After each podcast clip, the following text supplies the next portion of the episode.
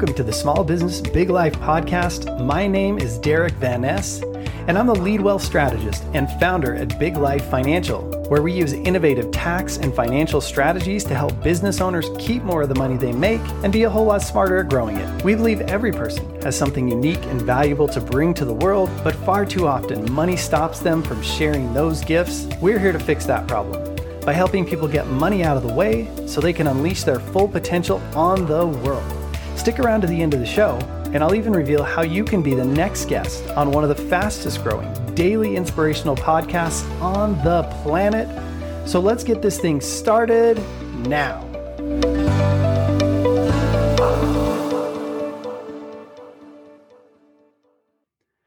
Well, welcome everybody. It is I, Derek Van Ness, your host, back again with another power packed episode of the Small Business Big Life podcast.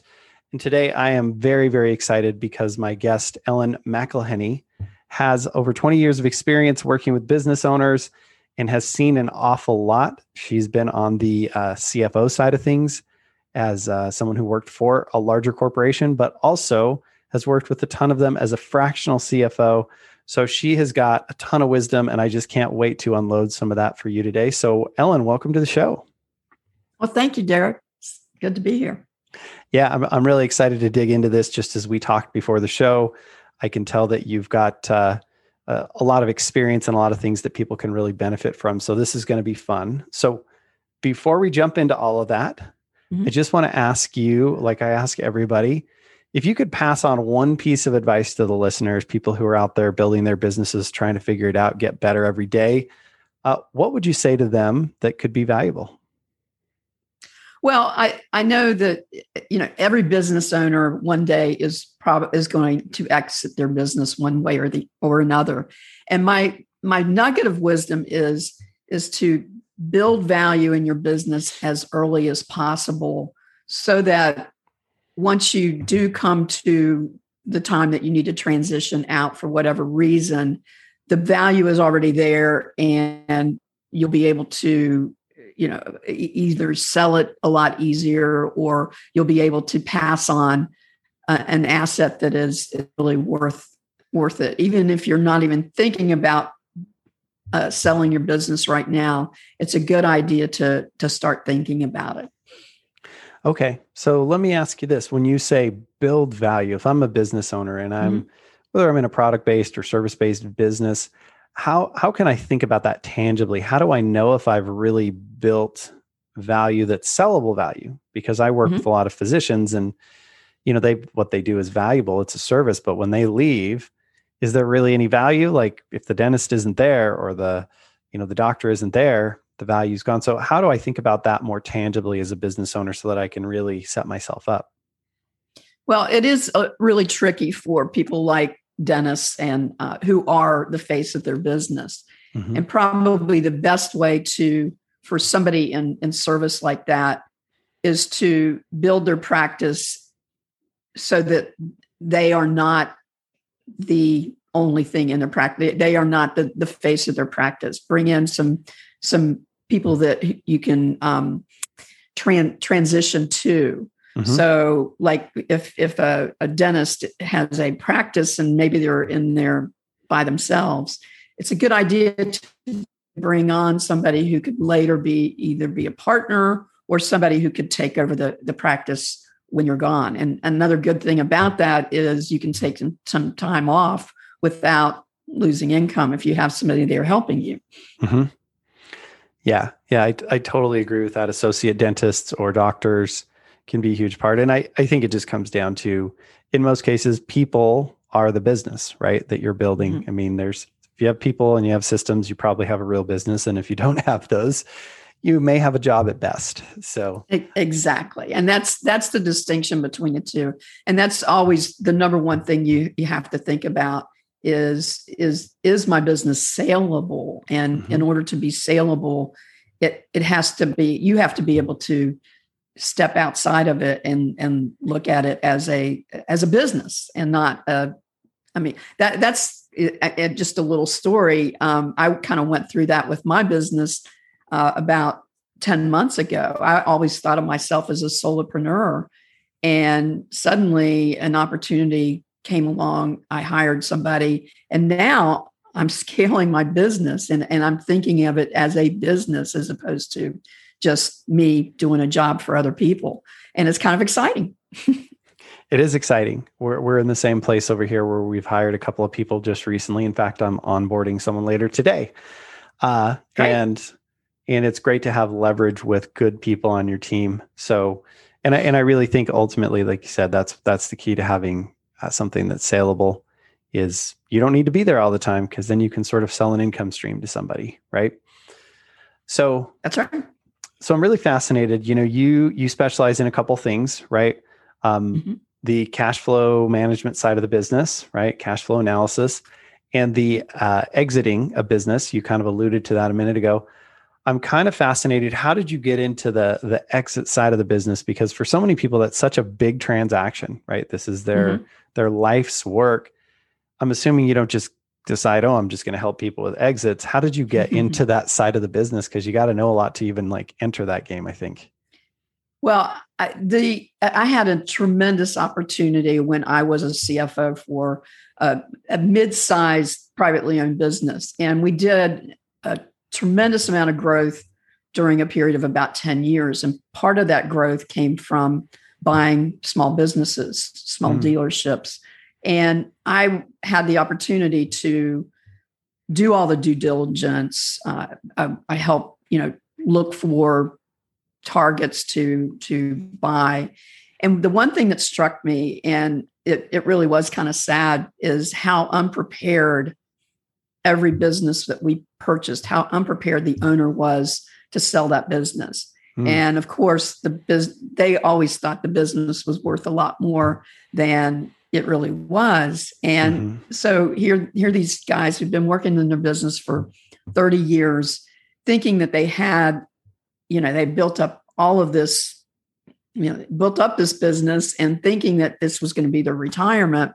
And it turns out in every case they had to continue to work because they just didn't get enough from the business. And it really a couple of situations, it just it was very sad. And so I decided that I wanted to spend the last part of my career being on the other side of the table and helping these guys and knowing what I know and what knowing what makes a, a business value valuable. Um, I felt like that I could help help these uh, small business owners prepare for it so that they they don't have the disappointment at the end and and not be able to get from their business what they really need in order to retire. Right. Okay, good. And my guess is the things that they need in order to really sell a business, they can't just do in the last year, right? It's something no. that needs to be done. So if I'm out here listening, let's say I'm in the middle middle of my career, I'm in my late 40s, early 50s, I've maybe got another 10 years. Um, what are the one, two, or three things I should really be looking at to make my business saleable?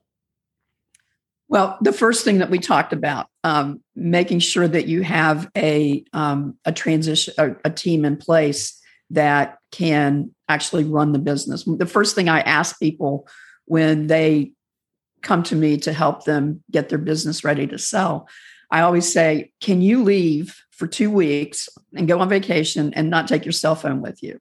And if you can then you're you're one step closer to being able to sell your business because that means you've got people in place who can run the business. And that's one thing that we all look for when we're actively searching to buy a business is is you know am i going to have to come in there and you know put a management team in place? Is there is there a, a good management team in place? Are there good employees in place? And so it's that it's the the person personnel is the first thing we look at when mm-hmm. when we look at a, a, business because obviously you don't want to have to deconstruct things and, and, because you're buying the business because it has some value and and that's that's a big part of it yeah yeah it's funny i have a similar conversation when we talk to people about disability insurance especially some of these people who are the key person in their business right and i say mm-hmm. well could you take a two week vacation like you said most of them would be like well not really and i'm like and you're telling me that you don't need disability insurance because if you get hurt, the business can run without you. Those are those are fundamentally at odds with each other. So it sounds like a similar litmus test. So that's that's kind of interesting. Mm-hmm. Um, okay, well, well, very good. So I know that uh, as I was looking through your website and, and reading up on you know our conversation and everything, I know you wrote a book a little bit about the difference between like someone who's built the business and understands it, and then someone else comes in and and maybe isn't such a great leader, isn't such a visionary. Tell me a little bit about what does it take to be a great leader and visionary, or or or help make that transition possible. I haven't read the book itself, so I'm interested in the topic though. Yeah, so I, I, I, and the book came from it, and I'm a big fan of Patrick Lencioni. He does business novels, so this is a business novel because okay. I, I, find those a lot easier to read. But um, so what I did is, is this company that um, that had a great visionary leader who just automatically the second in, in command in his business when he decided to retire from the business he you know turned it over to his second in command i mean a normal thing to do the problem was is this person that he turned it over to uh, was not a visionary uh, mm-hmm. was a manager and right.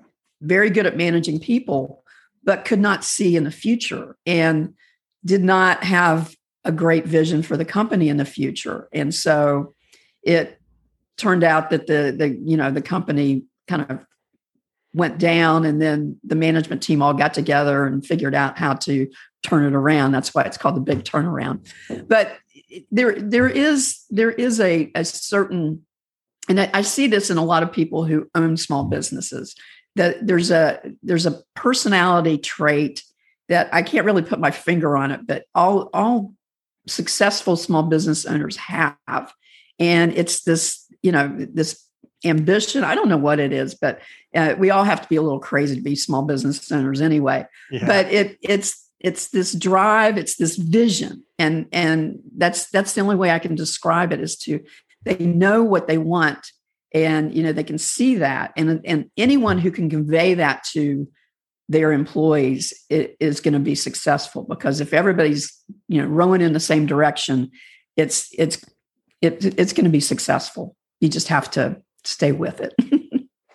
yeah. Yeah. I definitely see that because I've definitely worked for companies where things were all over the place and things weren't coordinated. And there's a lot of spinning of wheels and not a lot of miles traveled. So, yeah, super important stuff.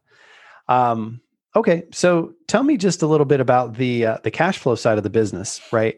Mm-hmm. Um, I know that accounting itself is sort of a system and everything, but the analysis of the numbers and understanding how to read those and what you're looking for, like that's a real skill set. So as you're looking at this, you know, and you're coming in as someone's fractional CFO, tell me a little bit about how that how that value is delivered to clients. Like, what do they really get from that that most business owners aren't aware of?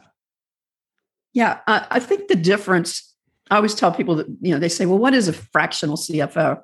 oh, first of all, a fractional CFO is somebody who works for several different people, but a CFO is is different from say a controller or an accountant who they look backward. They you know they put the financial statements together, but everything is looking backward mm-hmm. to what we've done up to this point.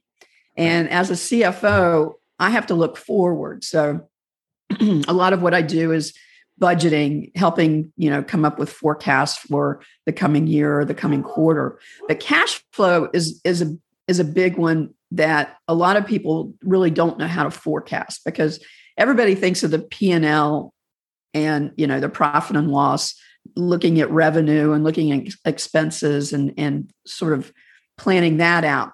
But in order to really anticipate what your cash flow is going to be, you have to look at the balance sheet as well.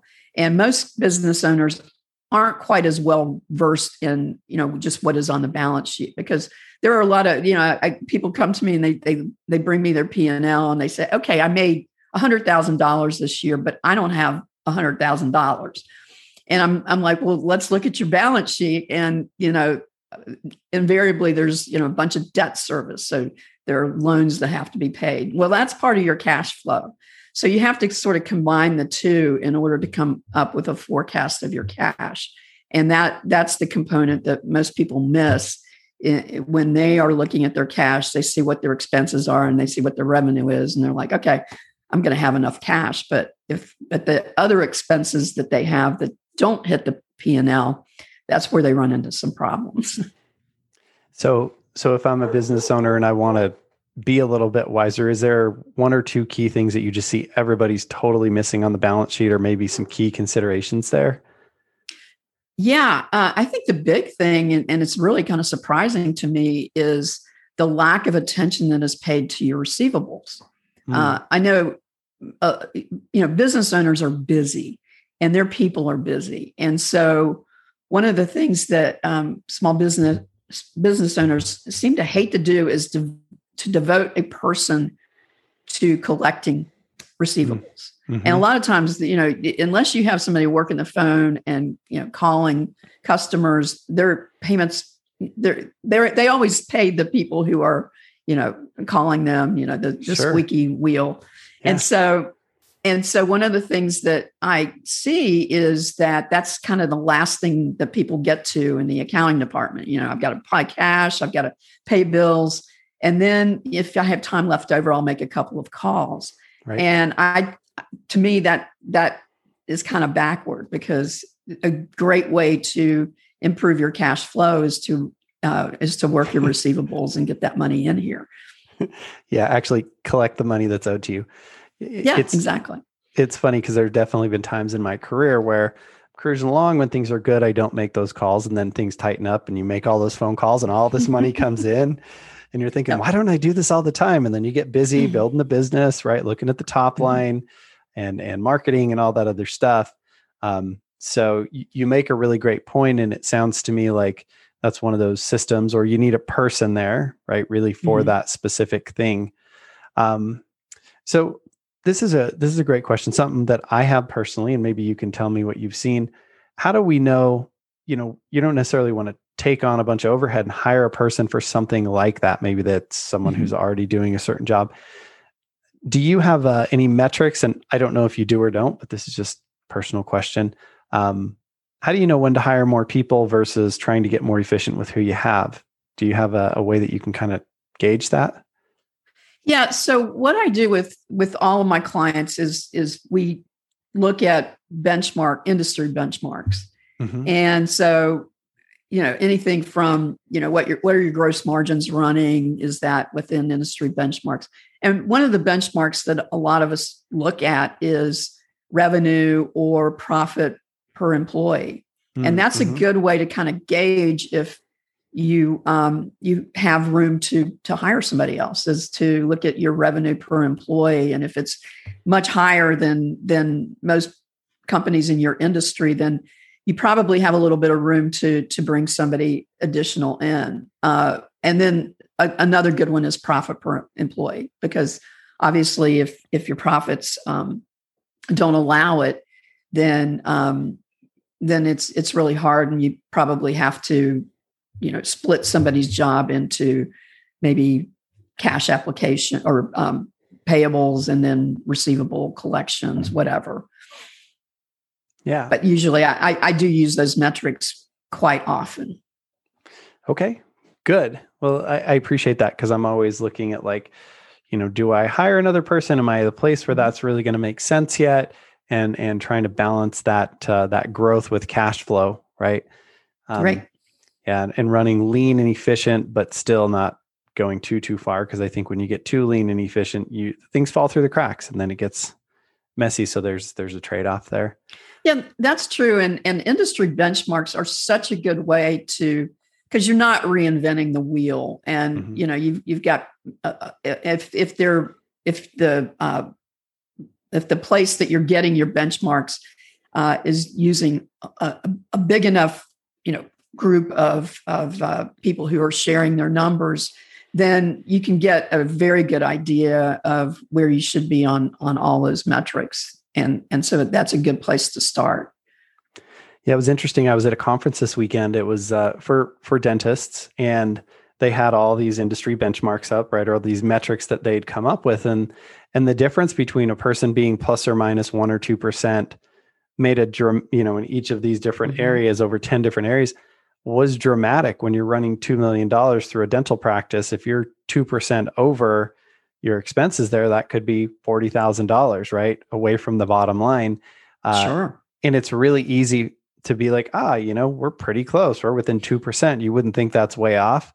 But when you start to extrapolate that out over a lot of dollars, it, it really becomes a big deal. So I think awareness of those metrics is absolutely vital. And, and I think a lot of people don't have them. And I'm assuming that's why you're a CFO uh, and for many companies, because a lot of companies can't afford a full-time CFO, but they could certainly right. benefit from what one brings to the table. So tell me a little bit about like how have you been able to kind of carve out a niche as a CFO because it's one thing to to work as a CFO, it's another thing to go out mm-hmm. and find people who believe that you can be their person part-time. Well, it's interesting because my my pra- my practice has uh, my company has kind of evolved over uh, about 5 years ago I I left my CFO job and went with a, a nationwide partnership of um, C- fractional CFOs, uh, CFO services firm. Mm-hmm. And so I, I was one of 250 partners in this firm. And one of the things that we we tried to to attract were, were larger privately held companies, sort of mm-hmm. between the 10 to 25 million, 30 million. You know, they mm-hmm kind of large, but not not to the point where they could hire a full time CFO. And so then I started looking at these smaller, less than $10 million companies that, that were, there were a lot of them.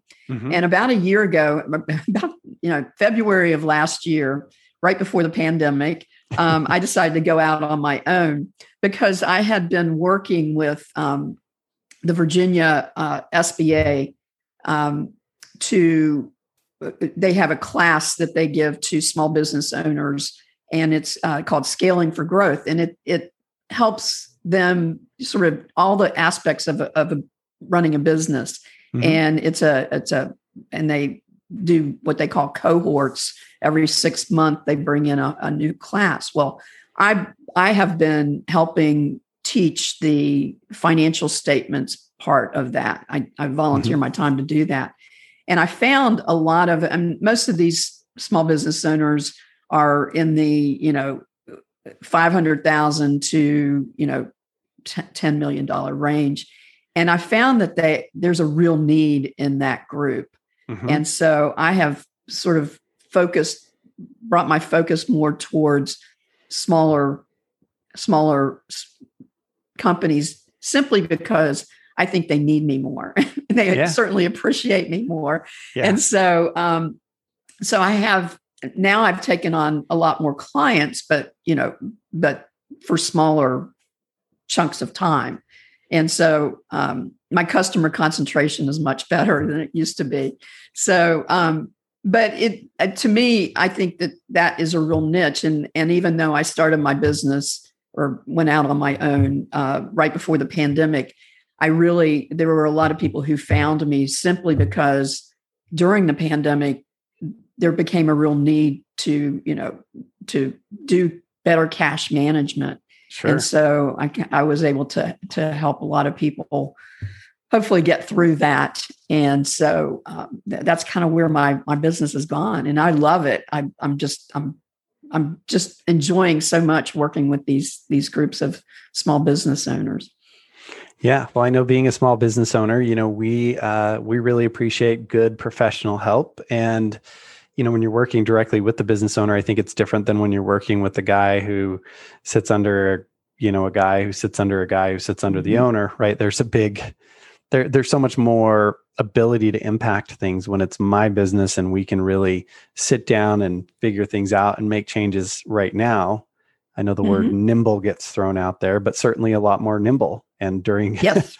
during this past year, being able to you know maneuver has been I won't say the word pivot, been overused, but being Don't able to man- yeah, being able to maneuver within the changes that are going on, government mm-hmm. stimulus and all kinds of regulations and all the changes and shutdowns and you know all of that has been really really pressed upon the business owner to figure it out on the fly so i'm sure you know having someone like yourself to be able to help navigate that would be incredibly valuable. So, uh, you know, we've talked a lot about several of the aspects of your business. I know you mentioned that you also do a radio show. Tell me a little mm-hmm. about that. What is that? Yeah, um, about a year ago, I was approached by there's a, a gentleman here in town uh, in Richmond, Virginia, who uh, who has started this international business growth radio network, and mm. it's a it's a worldwide network. It's online, and it's called um, uh, IBGR for for short. But uh, through through a, a, a friend of mine, um, I was introduced to him, and he wanted he needed CFOs to do because they have different d- different topics. Like they do finance, they do HR, towards small business owners, and so uh, he came to me and asked me if you know I, I was interested in doing a show and that had the topic of exit strategies. So I do a, a show every Tuesday at 3 3 p.m. Eastern time, and the topics are strictly exit strategies and you know what to do, how to build value. And so, I, like I said, I've been doing it for about a year, and each of my shows has turned into a pod, four podcasts because it's an hour long show. So, four 15 minute podcasts. So, it's been a lot of uh, it's been a great opportunity to get a lot of content out there mm-hmm. and that people can access anytime that's what i love about podcasts because you know people can you know listen to them in the, when they want to mm-hmm. in the mm-hmm. car or you know while they're working and so it's it's been uh, it, it's been a great way to like i said get my message out in in a uh, in a way that you know a lot of people can can access it yeah, I saw on your website that you you have the podcast there. Why don't you tell people your your website URL where they can go so that if they haven't seen all the shows or they can't make Tuesday at three o'clock Eastern, uh, where they can hear that? Sure. It's uh, www.cfoplusservices.com. CFOplusservices.com. Yes, and and the uh, podcast is on just one of the tabs on the on the website. Very good. Yeah, I saw that. Uh, I didn't have a chance to go through too many of those, but I did see that there's kind of like four segments per per thing, and I wasn't sure what that mm-hmm. how that worked, and now I know. So that's very cool. Um, so Ellen, I, I, really appreciate you taking some time to be here with mm-hmm. us. Before we wrap up, I always like to give guests 30, 60, 90 seconds to say anything you want to say, even if it's related to what we're talking about or not. I just think it's important to give people a voice to kind of put out there anything they think would be valuable to the listeners or that they they want to put out there. So what would you say? So, you know, I one of the things that I do on my po- podcast, the first section of my podcast is I I look at things going on in the news for small business owner, for business owners in general. And you know, you, you're in today's environment, in the, today's climate, uh, it, it's i think it's just so important to really learn to learn about your finances of your company learn how to read your financial statements. And even today more than ever because we're just not sure what is going to happen with interest rates we're not going to sure, sure what's going to happen with tax rates. So i think that we, we need to continue I think last year everybody learned to be to run kind of lean and and really mm-hmm. look at their businesses. I think that needs to continue because I, I, there's too much uncertainty in the in the future. Not to leave on a negative note, but I no. am more than ever keeping my eyes on the pulse of of things because you know, uh, especially with interest rates, I just don't know what's going to happen with those.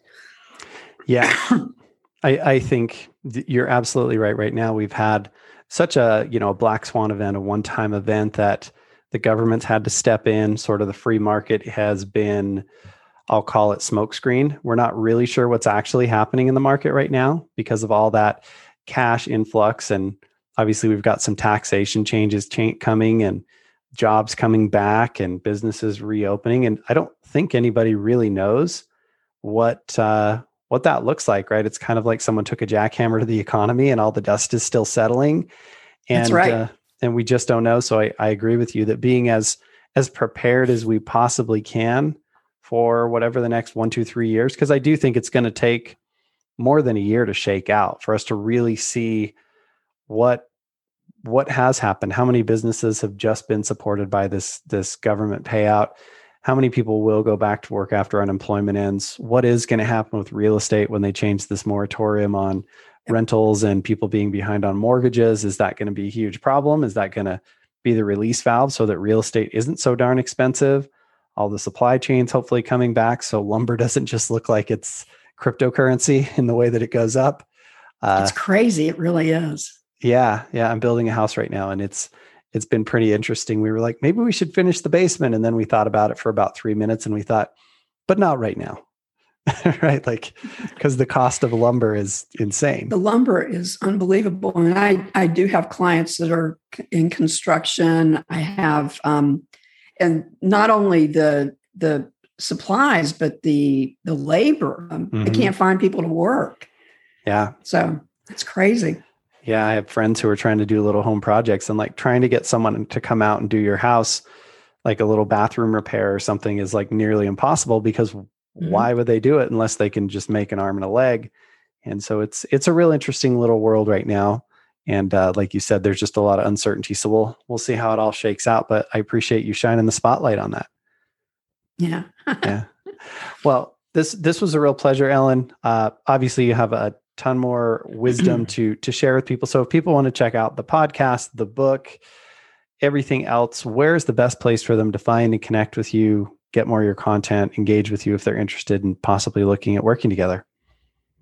So on my website, there um, there is a place to schedule a call for me. I I do a uh, I do a, a complimentary look at financial statements to give you know my view on on how you're doing, and would love to uh, to work with anybody but you you can schedule an appointment with me on my website or my um, my email address is ellen at cfo plus cfoplusservices.com well fantastic. So if you're out there listening and and you need some guidance in these areas ellen might be the person. So i would definitely say especially if you're looking at an exit in the near future you you probably need somebody who knows about that so you're not one of those woefully underprepared people when it comes time to make that sale. And and don't wait right. till the last month you know let's let's do that a couple years in advance.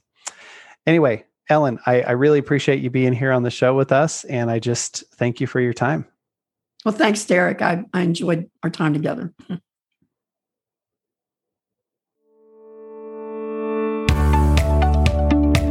Thanks for listening to the Small Business Big Life Show. If you're a six or seven figure business owner who'd like to be on the show, we'd love to talk about it. Just visit biglifefinancial.com slash guest to get the ball rolling. And if you heard something you loved on the show today, don't be shy about sharing it. And if you do, be sure to use the hashtag Small Business Big Life so we can see that you're sharing the love. And heck, if we swoon over your post, we might even pass it on to our many thousands of followers to help share the love and the spotlight with you. Speaking of love, if you like today's show, be sure to hit that subscribe button. You know why? Because then you'll never miss another episode and you can get all the motivation, inspiration, and insights with every new episode. Also, if you want to see everything else we're up to on YouTube, social media, or even in real life, you can always visit us at biglifefinancial.com. Well, that's it for today. My name's Derek Van Ness, and I want to personally thank you for being a part of the small business big life movement. Now get out there, create more than you consume, love people more than you need to, and believe in magic because, yes, it does exist.